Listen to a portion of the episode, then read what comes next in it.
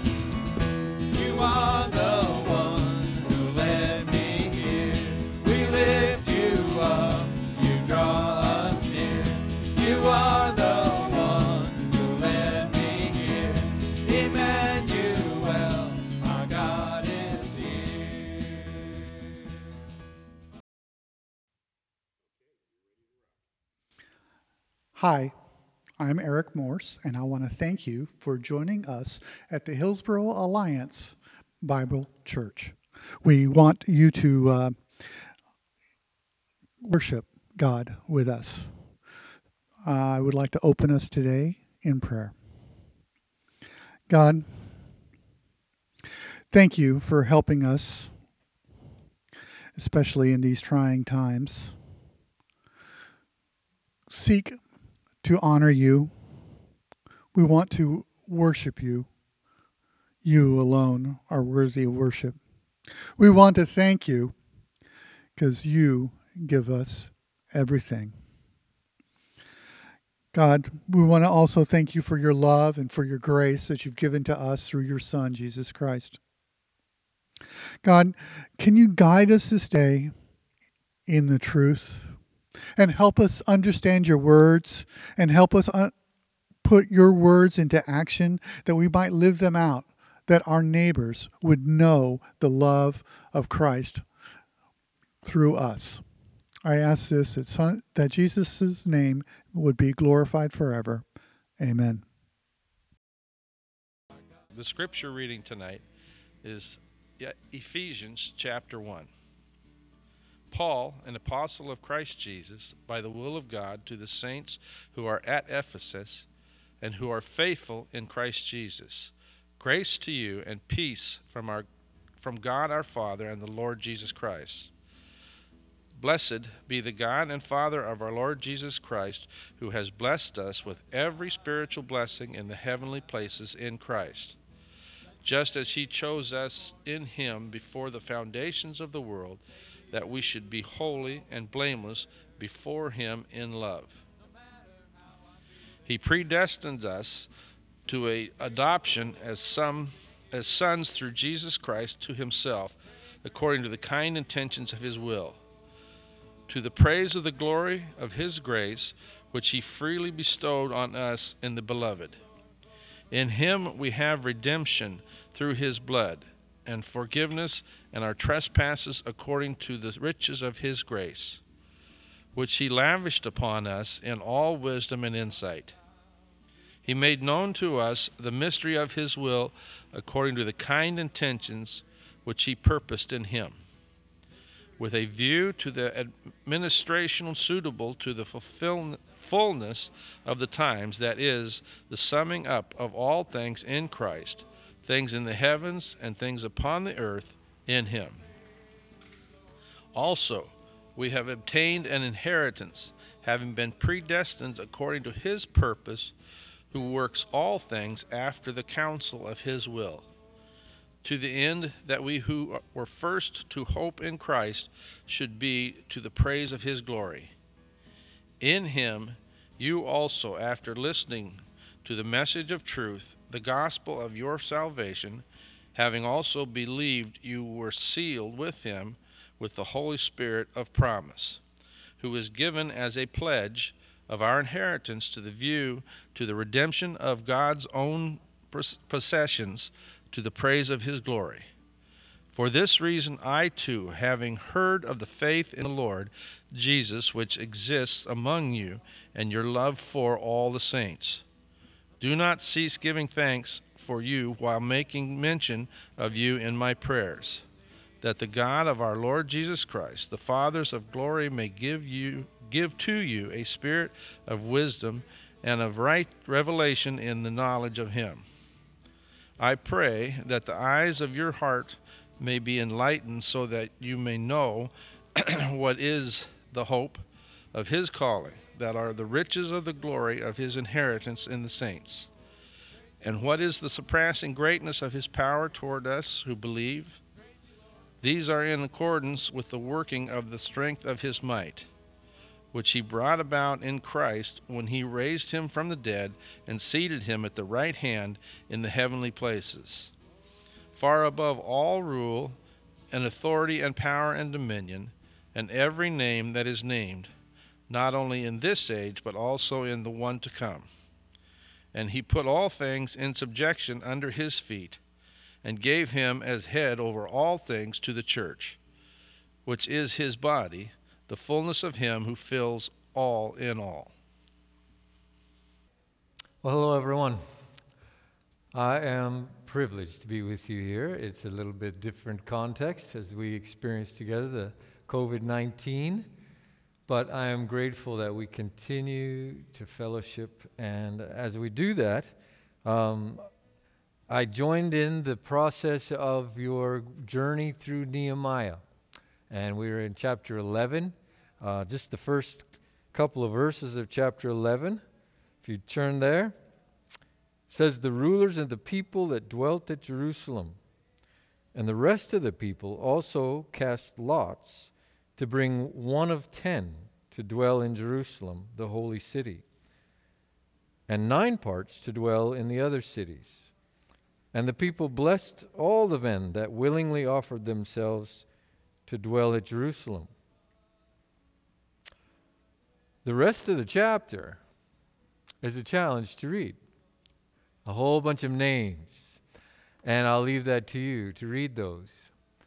As I thought about how to approach such a chapter, I uh, went back to listen to what I've been, uh, the rest of Nehemiah was about from what Wayne and what Steve had given in messages. So I went to your website and I listened to what they were preaching about, how Steve was talking about the foundations, the structure, and the need for structure, and how in this context of restructuring church and choosing new leadership and a direction, how appropriate that message is.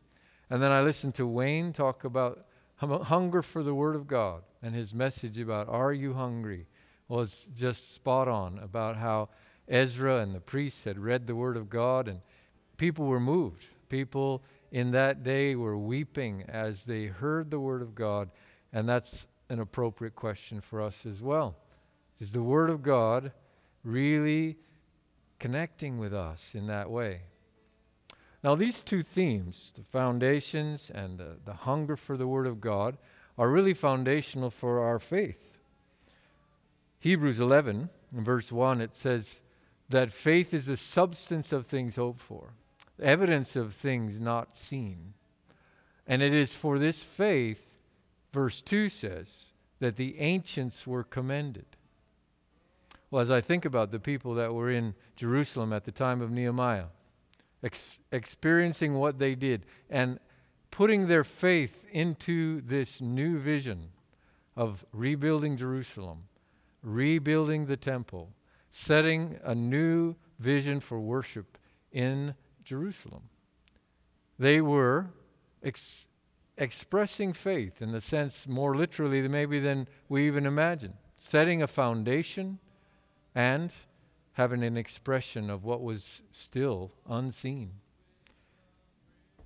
Well, in February, I went to India to visit my son and his wife, and most importantly, our grandson. My first grandson, our first grandson. And we had pictures together, and one of the, one of the ones I love the most is the picture of me with my son and grandson, and just experiencing that sense of generation. And uh, we were there when his uh, dedication took place at church. I mean, they, they waited for us to come so they could do the dedication at church. And uh, they asked me to say a privilege to do as grandpa.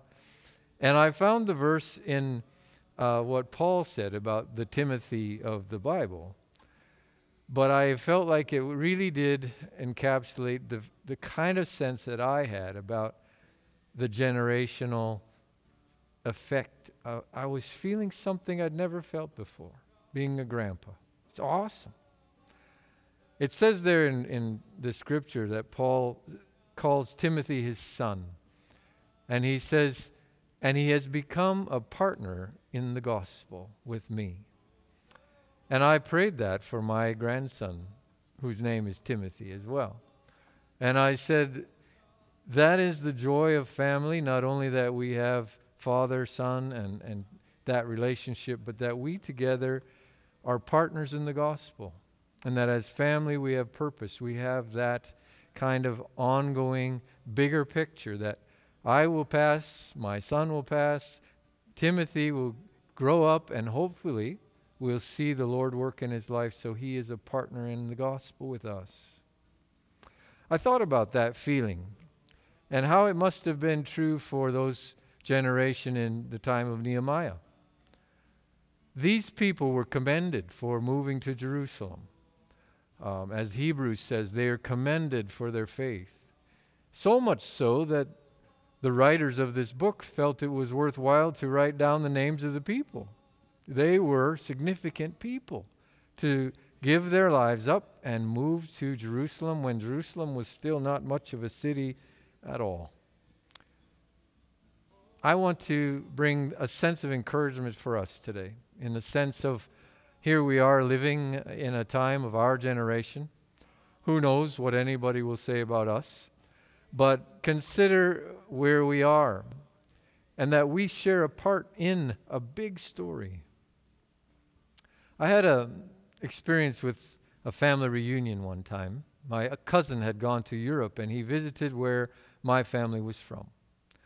My family was uh, Swiss German, and he found the, the little uh, place where they were from and the village that they were from, and he found the church where my great, great, however many generations ago, was baptized as a child. And there he took a, a picture of, of the certificate and he showed it to us. There was Isaac Kaufman, baptized 1796. And what a feeling to think, wow, I'm connected to someone back there. And the next record of Isaac is in Pennsylvania, where he had come and he had joined a Mennonite community. And the, then we just have to fill in the blanks. What was happening at that time where people were persecuted for Protestant beliefs? They were persecuted for the uh, believing that you would be baptized as an adult. And that was the kind of thing that it must have happened because here he was in a Mennonite community. And given the you know, credit to the Mennonite records, my cousin uh, was able to send a story of a journey f- of my family from Pennsylvania all the way to Montana, where my grandfather, Levi was his name, Levi Kaufman, had planted a church in Glendive, Montana, where I was born. as we sat and listened to this, my cousin presenting very well about just the little bits of pieces we could fit together about where our family came from, we all were just profoundly impacted by this connection to a bigger story, a larger story than just any of us as individuals. And here we were sitting there, and I remember him saying, Isn't it something that we're part of 15 generations of people that have expressed this faith? And we share this faith, and still today we share this faith. Well, I personally was very much indebted to the fact that my grandfather was a minister. Several of my uncles were ministers, several of my family were missionaries, and that kind of heritage was just all kind of spread through our family. And so I was just kind of given all of this grace and praise God for what He does with that. I want to celebrate that some in, the, in what I have to share with you from the scriptures coming off of Nehemiah with the thought that those people were faithful in their generation. How can we be the same? Faithful in our generation. And being part of a family of faith that has much bigger implications than just our generation. I want to read with you some scriptures. If we consider this our family story, the family of faith, we can uh, look in Matthew chapter 1 at the genealogy for Jesus. In Matthew 1, he goes through the generations from Abraham to David, from David to the Babylonian exile, from the Babylonian exile until Messiah very nicely set. Matthew must have been kind of a teacher because he makes an easy way to remember. He says there's 14 generations from Abraham to David, 14 generations from David to Babylonian exile, and 14 generations from the return to when Messiah was born. Good numbers. If we look at the genealogy in the book of Luke, there's a different line, and uh, a few more generations added because he goes all the way back to, to Adam. And Adam is the son of God. Well, from Adam to Abraham, in that genealogy, there's about 20 generations of people that are mentioned. So, fun fact, not that it matters a lot, but if you count from Adam all the way to Jesus, you, you have about 75 generations. Now, biblically, that's how long we've been on the planet. 75 generations till Jesus. And I'll let you do the math to figure out how many generations from Jesus to us. Interesting when you start to think about that. I'm a numbers guy, love numbers. And nowadays, you know, a lot of people are interested in ancestry.com and finding out where we come from. Finding out where we come from is part of the story, but I think the Lord also has a lot to say about where we're going. And so, as we consider that, we can look at Hebrews. I mentioned Hebrews before. Hebrews 11 talking about faith. Faith is the substance of things hoped for, evidence of things not seen, and the ancients were commended for this.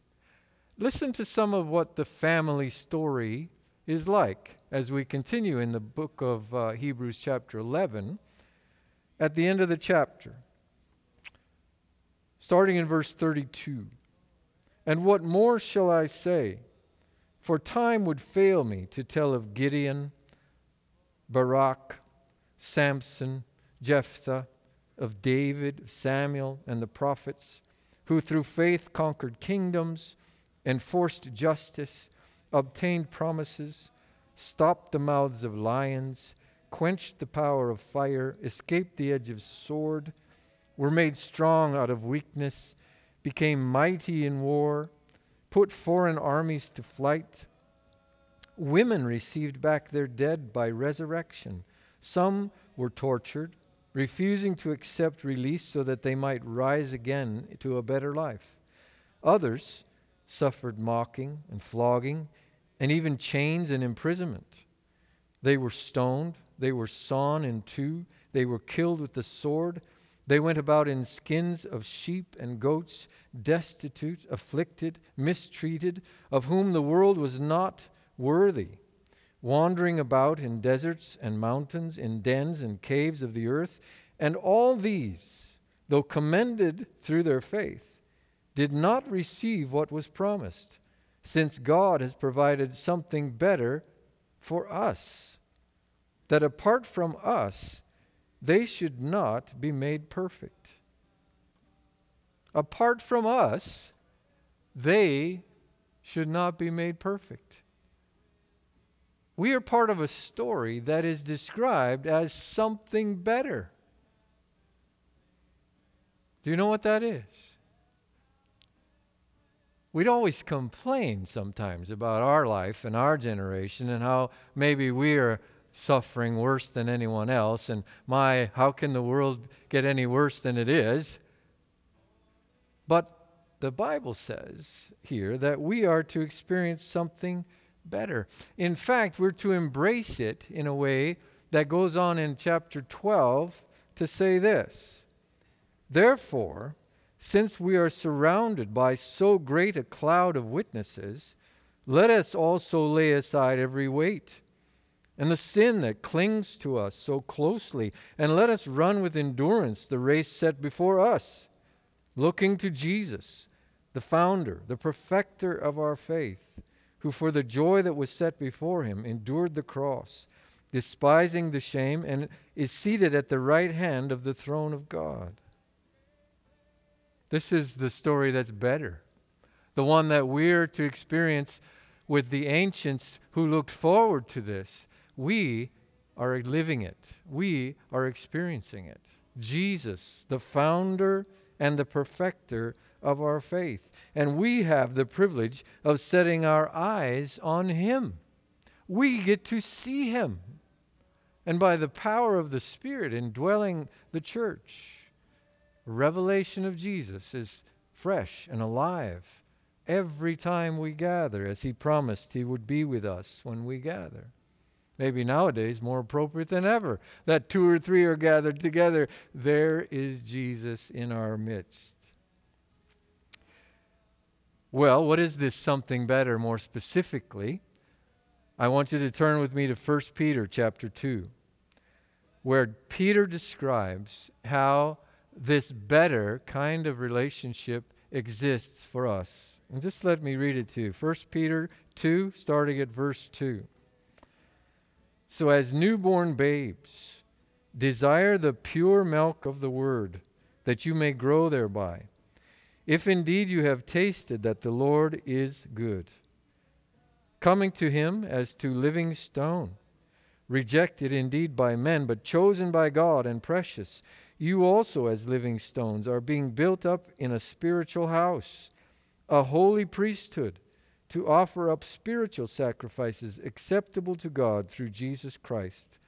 Therefore, it is also contained in Scripture Behold, I lay in Zion a chief cornerstone, elect and precious, and he who believes on him will by no means be put to shame.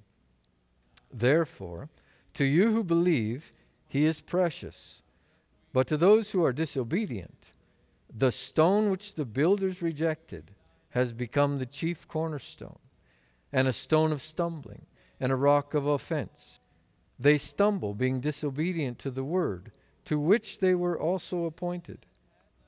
But you are a chosen generation, a royal priesthood, a holy nation, his own special people that you may proclaim the praises of him who called you out of darkness into his marvelous light, who once were not a people, but are now the people of God, who were not obtained mercy, but now have obtained mercy. So I can say, Hillsboro Alliance Church, you are members of the household of faith, a royal priesthood, a holy nation a chosen generation, a people of God. These are big things. These are maybe things we wouldn't have said about ourselves. And can we have the courage to accept them being said by God about us?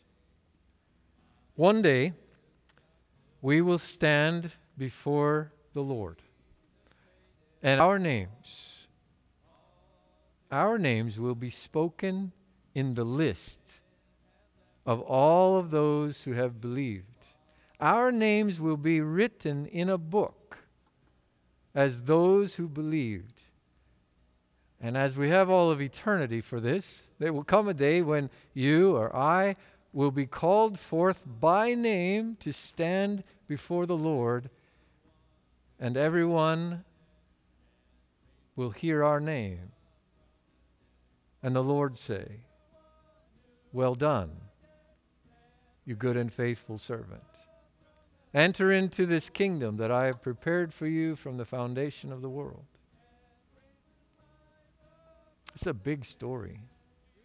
And I think at times we don't have the capacity to let that, that kind of sink into us. Similar to my feeling of 15 generations of, of relatives. Uh, had they not existed and had they not walked with the Lord the way they did, I may not even be here today. Because they walked faithful, I am here to have the opportunity to be faithful as well. As we consider this, I want to say a prayer that comes from Colossians chapter 1. But I want you to receive it in the context that I have laid out for you here today. Part of it that makes you feel incredibly small, being just as one generation among 75.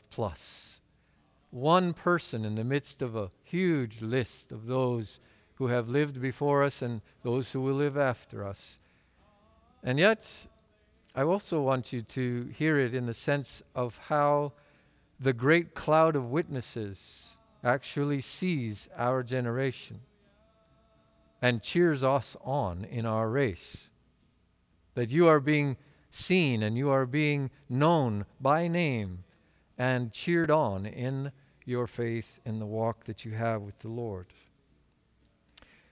So keep that in mind as you listen to these words of prayer from Colossians 1, starting in verse 3.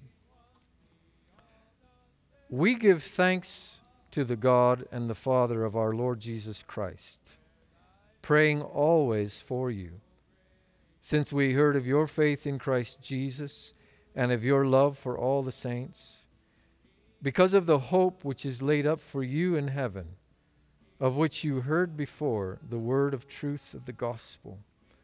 It has come to you, as it has also in all the world, and is bringing forth fruit, as it is among you, since the day you heard it and knew the grace of God in truth. I'm going to skip to verse 9.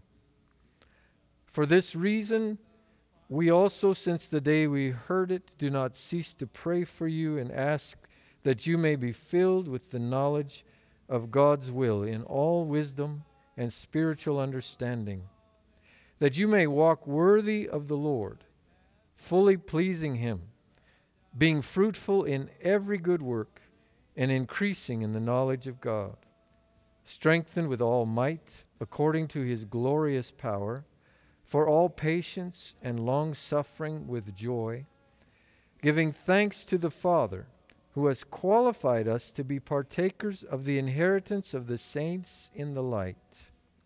He has delivered us from the power of darkness and conveyed us into the kingdom of the Son that He loves, in whom we have redemption through His blood and the forgiveness of sins.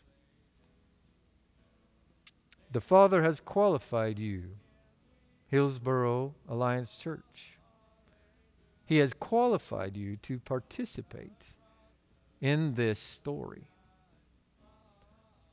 That's an amazing statement. You are part of His story. History, if we put it that way, is God writing His story on the hearts of His people. So be filled with the knowledge of His will and walk worthy of the Lord, pleasing Him and being fruitful in every good work. Amen? I want to sing a song in closing that gives you time to just contemplate what it is that I have said. And I, I want the song to minister to you, but I want to take time before we just jump and go on our way to consider what God has set before us. The song is called The Table of Grace, and I just want to invite you to come to the table. And as I sing this song, just listen to the Lord confirm His word to you.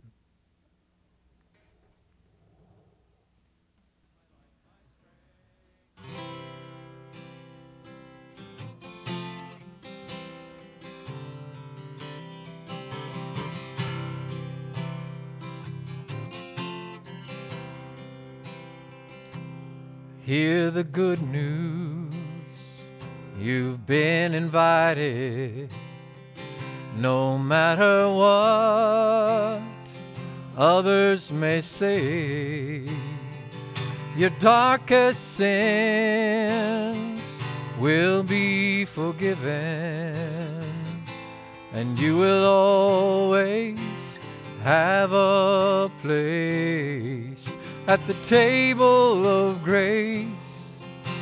Your cup's never empty, the plate's always full, and it's never too late to come and be filled with love never ending. You're always welcome at the table of grace.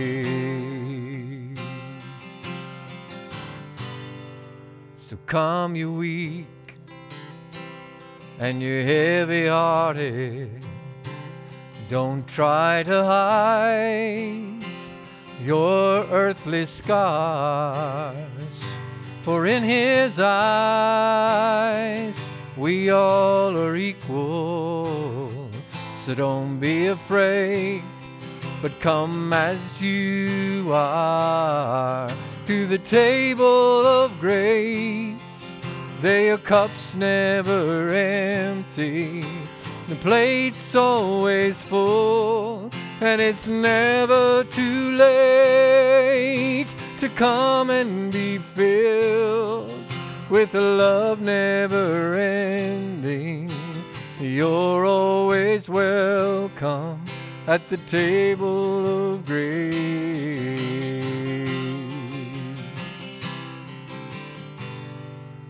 So let the first become the last, and let the poor put kings to shame. Your willing heart will be your treasure. It's in the power of Jesus' name at the table of grace. The cup's never empty, your plate's always full, and it's never too late. So come and be filled with a love never ending. You're always welcome at the table of grace. The table of grace. The cup's never empty. Your plate's always full, and it's never too late. So come and be filled with a love never ending. You're always welcome at the table of grace. Yes, everyone's welcome at the table of grace.